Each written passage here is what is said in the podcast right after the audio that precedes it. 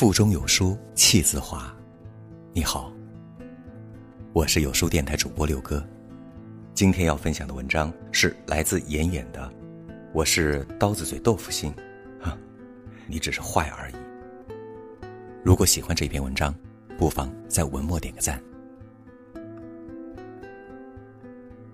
前几天朋友小 A 发了一个朋友圈，感叹自己下血本呢买了一个奢侈品包包，配了一张包的图片，字里行间都能感觉到这朋友圈明显和炫富无关。于是我点了个赞。过了一会儿，就看到小 B 发了一条评论：多少钱呢？哪儿买的？小 A 回复了他，谁知小 B 马上就开始自己的科普。哎呦，你买亏了，这包包代购才多少多少钱，而且你买的这个款式早就烂大街了，淘宝上假货一堆堆的，你背出去人家都不知道你是真还是假。同时小 B 还配了一个偷笑的表情。看完小 B 的评论，我简直无语了。多年过去了，他还是这么擅长给人添堵。想当初和小 B 在一个环境的时候，我时常被他气得快内伤。他心情不好，我出于关心开口询问，他来一句：别问了，说的你也不懂。当我因为一些事情表示懊恼的时候，他就会气定神闲的，就像算命先生一样，来了一句：我就知道会是这样。如果我兴奋地分享一个好玩的事儿，他就会露出高贵冷艳的表情，配个音效切，然后来一句：你才知道啊，我早都知道了。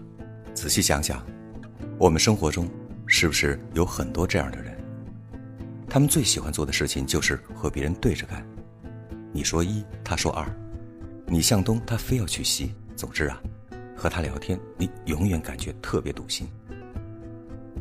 曾经我问过小 B 为什么要用这种说话方式引起尴尬呢？他表示，这种说话方式不是很正常吗？我只是喜欢说实话而已。哈，你不是喜欢说实话，你呀，就是坏。不给人添堵啊，应该是成年人社交世界的基本准则。想起几个月前的一则新闻，一个妈妈在同学群晒出女儿的清华录取通知书，本以为大家都会夸赞自己的女儿，下一秒却被班长踢出了群聊。她去找班长理论，发现自己已经被删除好友。这位妈妈感到委屈啊，我不就是爱分享生活吗？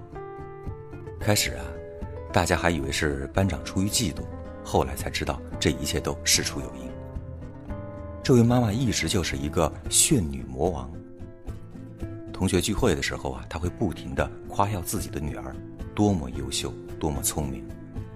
群里聊天的时候呢，她经常晒女儿学习的照片，甚至把女儿的笔记也发上去。刚开始啊，大家还是会很客气地附和几句，久而久之大家都对她的行为厌烦至极。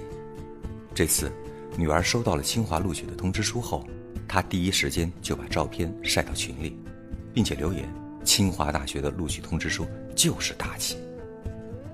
最终啊，这件事情成了班长把他踢出群聊的导火索。话说从小到大呢，我们最讨厌的就是别人家的孩子了。然而这位别人家的孩子不仅不低调，还整天在面前嘚瑟，想想就让人堵心呢。而且高考本来就是几家欢喜几家愁的事儿，你觉得自己的孩子成绩好，你可以发朋友圈，何必非得发到群里？这让孩子没考好的人看到，该有多堵心呢？很明显，被踢出群的这位妈妈从来没有换位思考过，只知道炫耀，这不是自私，不是坏，会是什么呢？我一直认为习惯给人添堵的人呢，不会有多善良。一些人每天打着说实话爱分享的旗号，到处给人添堵，且不说他是不是故意的，但对这样的人我永远都喜欢不起来。还有一种人，开口就自称刀子嘴豆腐心，喊着为你好的口号，不断地往人的伤口上撒盐。电视剧《我的前半生》里，前妻的女主子君呢，就是一个典型的刀子嘴。妹妹来借钱的时候，子君说，你跟白光有爱情，现在好了，喝西北风，爱情有用吗？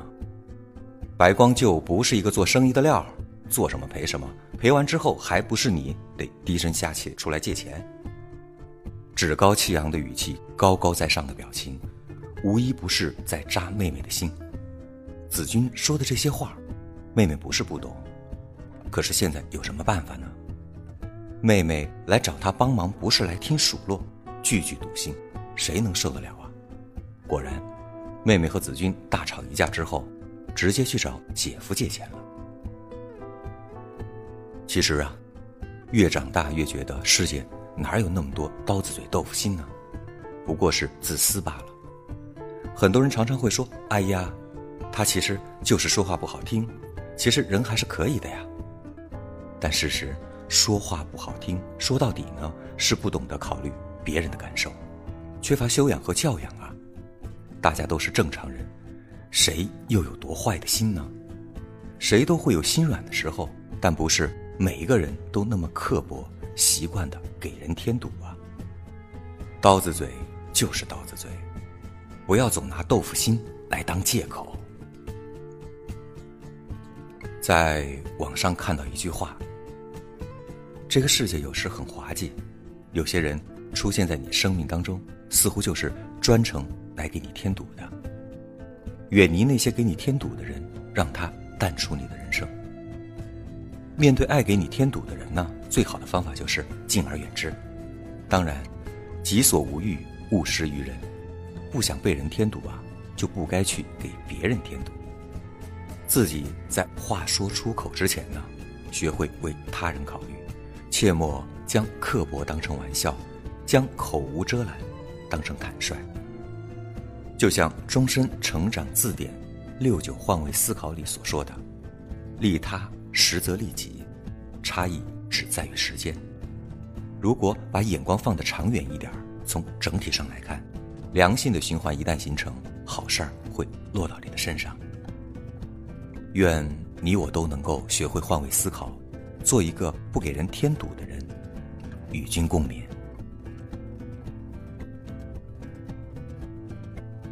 在这碎片化的时代，你有多久没读完一本书了？长按扫描文末二维码，在有书公众号菜单免费领取有书独家引进外文畅销书4本，附中文讲解。欢迎大家下载有书共读 APP 收听领读。我是主播六哥，在美丽的广州为你送去问候。记得在文末点个赞。